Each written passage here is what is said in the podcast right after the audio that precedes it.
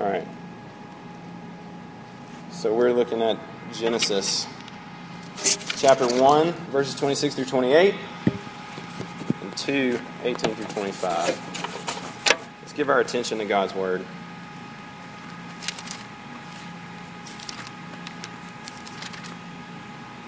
It says, Then God said, Let us make man in our image, after our likeness, and let them have dominion over the fish of the sea, and over the birds of the heavens, and over the livestock, and over all the earth, and over every creeping thing that creeps on the earth. So God created man in his own image. In the image of God, he created him. Male and female, he created them. And God blessed them. And God said to them, Be fruitful and multiply and fill the earth and subdue it, and have dominion over the fish of the sea, and over the birds of the heavens, and over every living thing that moves on the earth. And then 218. Then the Lord God said, It is not good that man should be alone.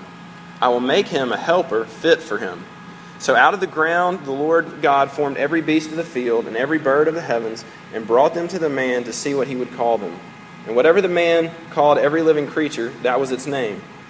The man gave names to all livestock, and to the birds of the heavens, and to every beast of the field. But for Adam there was not found a helper fit for him. So the Lord God caused a deep sleep to fall upon the man. And while he slept, he took one of his ribs and closed up its place with, with flesh. And the rib that the Lord God had taken from the man, he made into a woman and brought her to the man. Then the man said, This at last is bone of my bones and flesh of my flesh. She shall be called woman because she was taken out of man.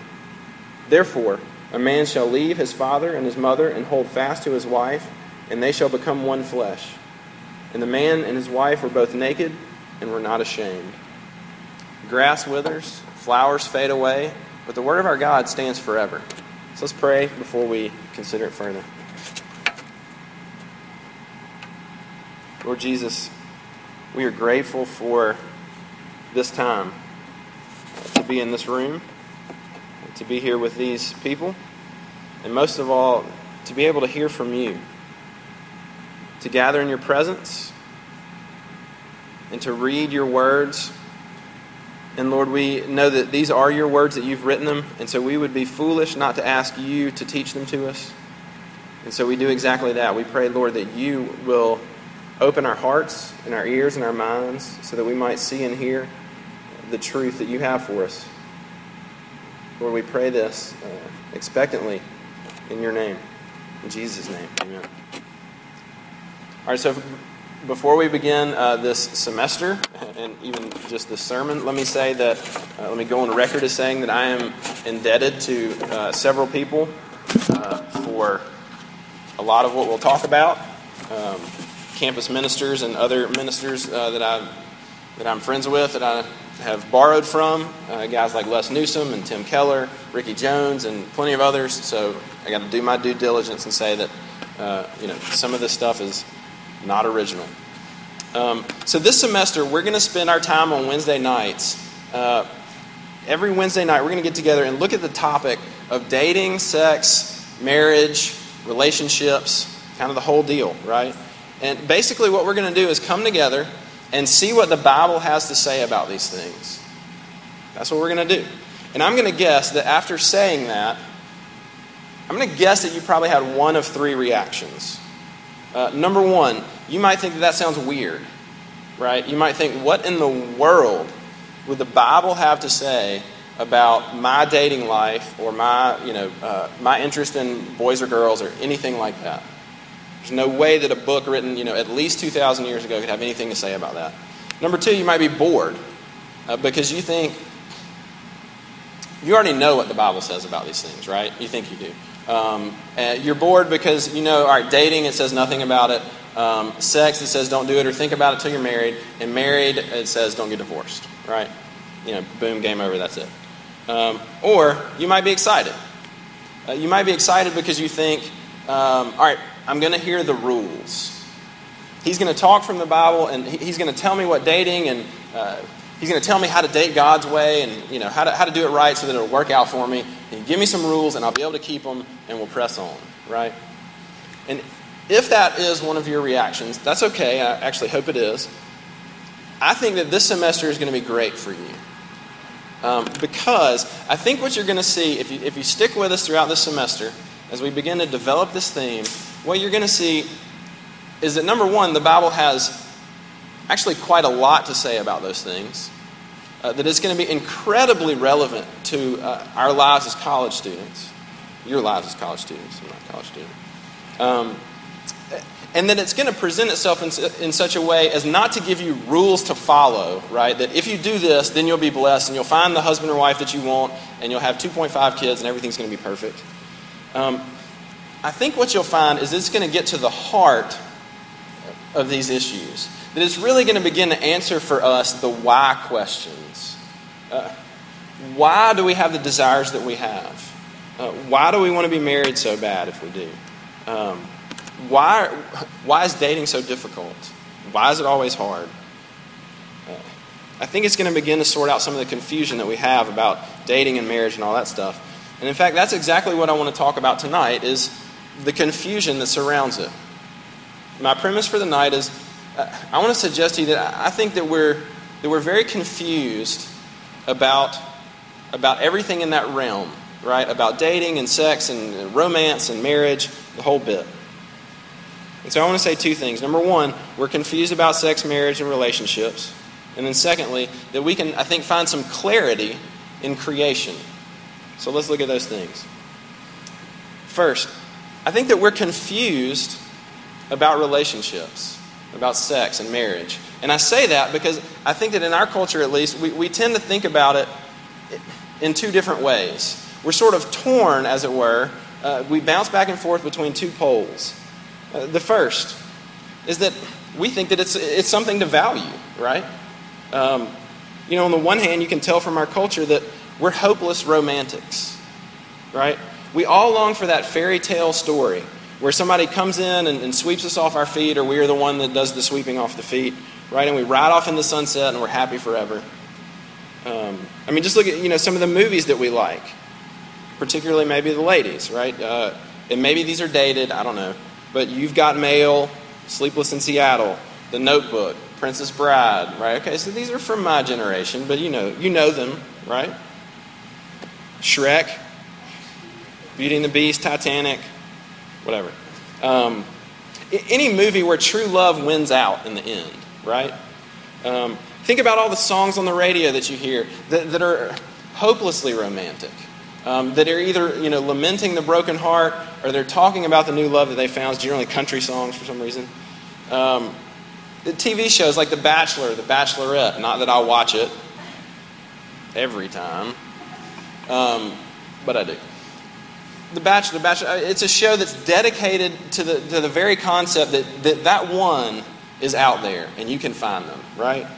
Um, Sex is obviously something that our culture longs for. You can look anywhere, it's everywhere, right? It sells every product. Uh, it's sort of sold RUF tonight, right? Um,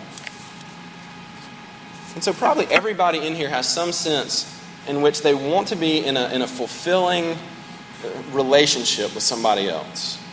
It's something that, something that, it's a notion that we hold on to that we want to, want to become a reality. It's something we value. But on the other hand, it's also something that we cheapen. It's something that we value, but it's also something that we, uh, that, we that we undervalue, that we cheapen it, we degrade it, right, at the same time. Um, we're incredibly cynical about it. Think about some of the other movies that we tend to watch, like something, you know, something about Mary, the American Pie movies. You know, we could list tons of them, right? Uh, we see the same thing in, in movies. Um, romance and sex and marriage is, is dealt with with you know laughter, junior high humor, crude jokes. Um, it's just it's made fun of, right? Uh, any of those themes are really reduced to vulgarity. Uh, sexuality and love and romance really are ideas that have that we've cheapened, that we've degraded on the one hand. All right, and so just in, in case you don't believe me, I want to give you sort of an illustration right? Because you might be sitting there thinking, no, no, no, I think, I, I don't agree. I think our culture really overvalues those things. You know, we overvalue sex. Uh, you know, like I just said, look around you, right? All right, but think about this. We'll take this trip with me. Imagine you're driving to class, right? and you accidentally cut a guy off, and he speeds up around you, and he leans out the window, and he says, F you, right? Okay? Now, what's that guy trying to communicate to you? Is he trying to communicate to you that he wants to he wants to, to intimately know you and be in a deep uh, relationship with you and really connect to you on your most personal level? Clearly not, right?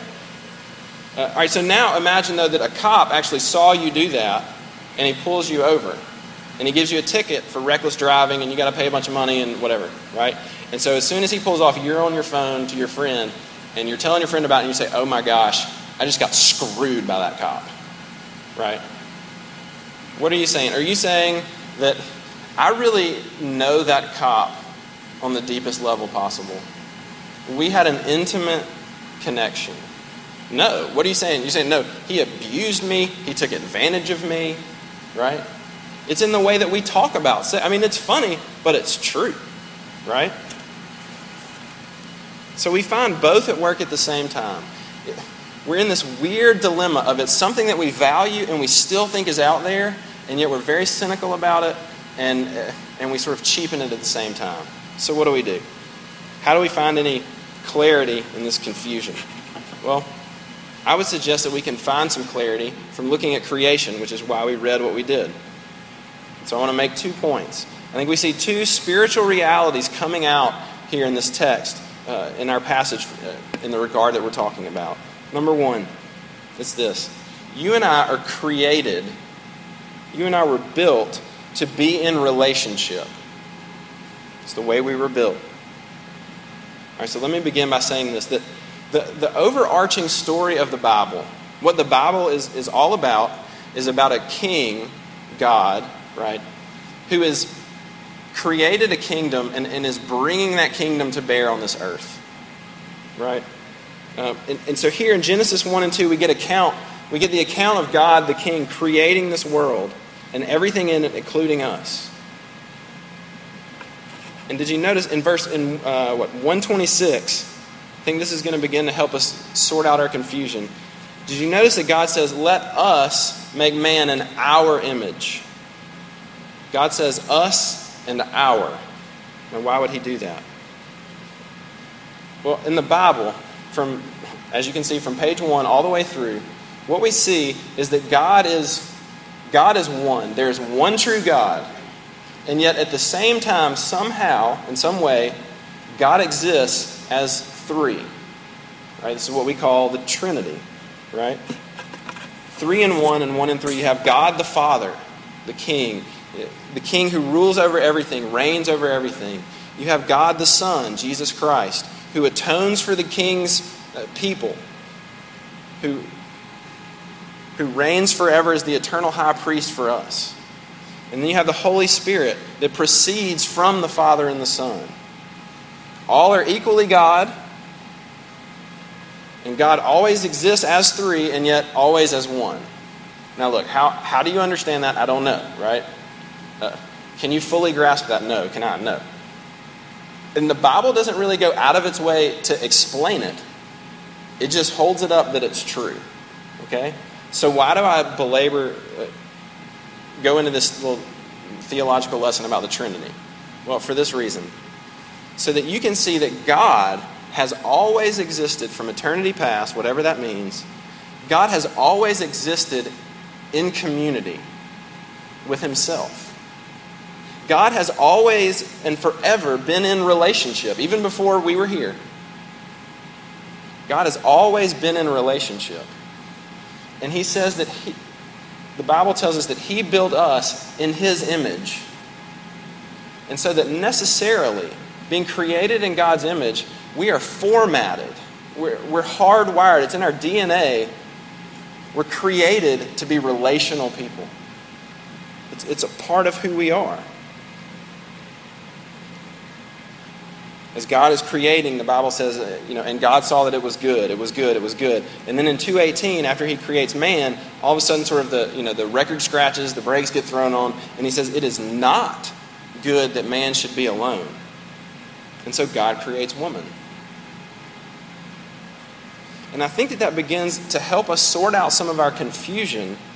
It, it begins to explain at least why we long for relationship, why we long to have somebody look at our soul and know us all the way to our bottom and still say, I think you're amazing. I see the bad stuff and the good stuff, and I love you. Because we were built for it. We were built in God's image. He made us like, like Himself. That's why we feel like, that's why you feel like you've conquered the world. Like there's nothing wrong in the world when you begin to, um, you know, date somebody new, right? When you fall in love. That's why it feels so good. Because you were built for that. You're tapping into something that gets down to your soul. So, what does that mean for us? Besides what we've already said, it means a couple of things. Number one, it means that it's, it's okay to long to be married. It, it's okay to want to be married. It's not wrong to want to find somebody to bond your life with in an intimate relationship. In fact, it's a great thing. It also means that, that what goes on between, between a guy and a girl, uh, be it spiritually, physically, psychologically, emotionally, whatever, that what goes on between a guy and a girl is a big deal. Right? It's a big deal. Um, God built it into the very fabric of who we are as people. Now, and hopefully that should be a little bit of a comfort to you because you begin to understand yourself a little bit. Right? You begin to understand your desires. Um, you, you begin to understand why it's so hard to get over a breakup.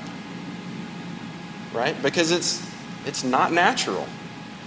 It's not supposed to be that way in a sense. It's also, also begins to explain why you feel so empty after a one night stand. Because it, it, it's not supposed to be like that. It's not something that we should trivialize or take lightly. Uh, love, and marriage, and sex, and relationships, the whole bundle, right? Um, it's right to want it and to treat it with dignity. Secondly, and lastly, so we're created for relationship.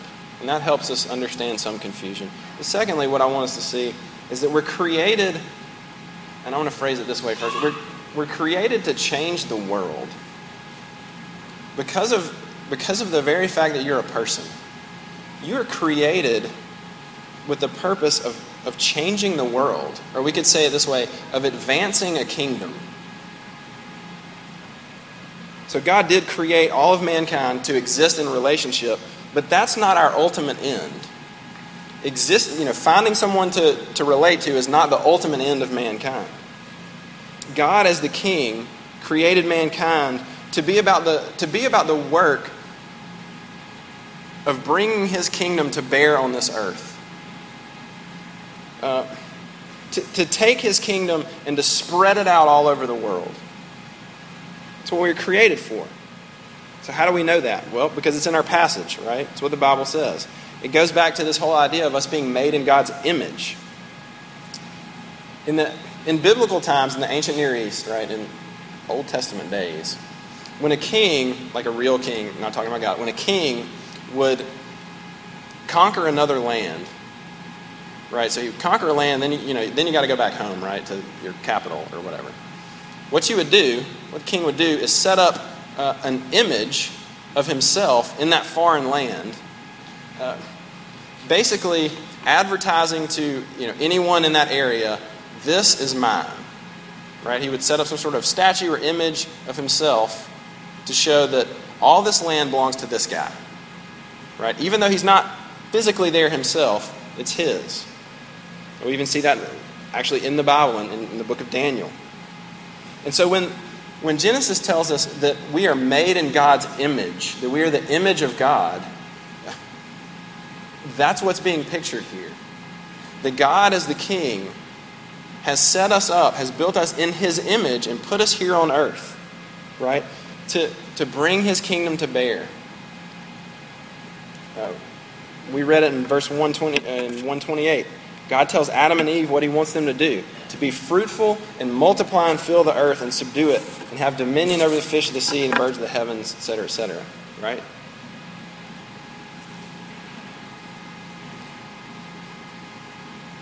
He tells them to go out into the world and, and mine the world for all of its potential. And now that sin has entered the world, right, what, what it looks like is us going out into the world, to your little slice of the universe you know, whatever it is, your job, your class, you know, your home life, your relationships, everything, to go into your little slice of the world and to push back the curse. Right? We sing it at Christmas, far as the curse is found. Operating as God's image. All right, so what in the world does that have to do? How does that have anything to do with dating, sex, and marriage? Well, in this way. You have to see that God did create us to exist in relationships, but that relationships are not the ultimate end. And that's important because what we tend to do, a lot of our dysfunction comes in when we tend to make relationships our ultimate goal and our ultimate end. Right? We look, we think that everything is going to fall into place when I get married. You know, it's a broken world, it's hard life, but if I could just get married, everything's going to be right. Or if I could just find a boyfriend or girlfriend, then everything's going to fall into place. And this, this, quite frankly, wars against that and says that it is not our ultimate end. Our ultimate end is to, is to be God's image, to push back the curse.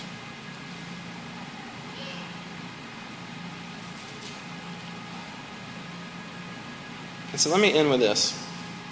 Because you might be sitting there thinking, all right, well, that actually sounds pretty awful. Thank you very much. That the only reason that God created me was so I could be his pawn, right? His, you know, he's created some drones. He wants to take over the world, and he's just using me, right? You know, I'm just a drone in his army. I want you to, I want to end with Revelation 21, 1 through 4. I want you to listen to this. Because this, this gives us a glimpse of what the kingdom looks like in the end. Okay?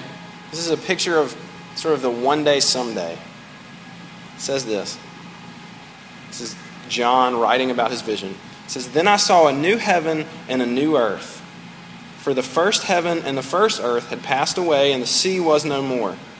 And I saw the holy city, the New Jerusalem, coming down out of heaven from God, prepared as a bride adorned for her husband. And I heard a loud voice from the throne saying, Behold, the dwelling place of God is with man. He will dwell with them, and they will be his people. And God himself will be with them as their God. He will wipe away every tear from their eyes, and death shall be no more. Neither shall there be mourning, nor crying, nor pain any more, for the former things have passed away.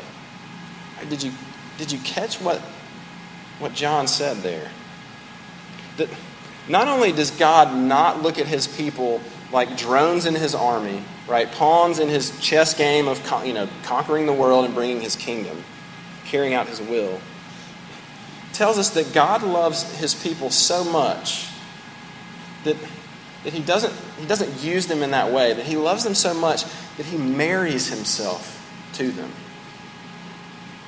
That really the story of the Bible, the story of this of this king and this kingdom at the same time is really this dramatic love story that plays out. One in which God, in the person of Jesus Christ, is the groom, and his people, those that, those that simply look to Jesus in faith, right, me and you, are his bride.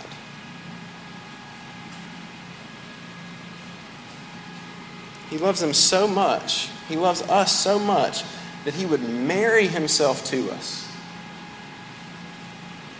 for eternity. And so it's actually not true to say that we, that we are not created ultimately for relationship, but we are created to advance a kingdom.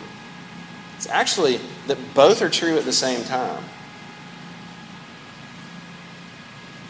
Because the central message of Christianity, and what I want you to hear tonight, and Lord willing, what you will hear every week if you come back to RUF, is that the central message of Christianity is, is, that, is the good news that the King, that the King came to earth in the person of Jesus Christ, and he gave himself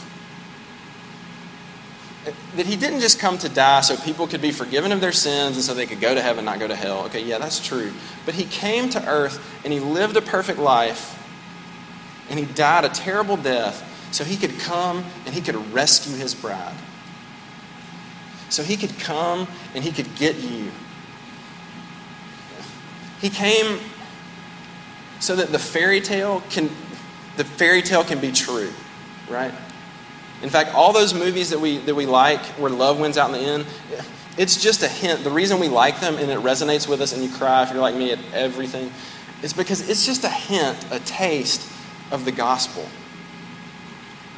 There really is somebody that's going to come in and sweep you off your feet and ride off into the sunset, so to speak. And that person is Jesus Christ. He came to rescue his bride so he could, so he could be with her, with us forever. And it's only in that relationship, right? Only, in, only finding yourself in that relationship will begin to make sense of our other relationships. And so tonight, if you want that relationship, it's offered to you, as it is always, for free. It's by God's grace, and that's an invitation to you, and I invite you tonight. Let's pray.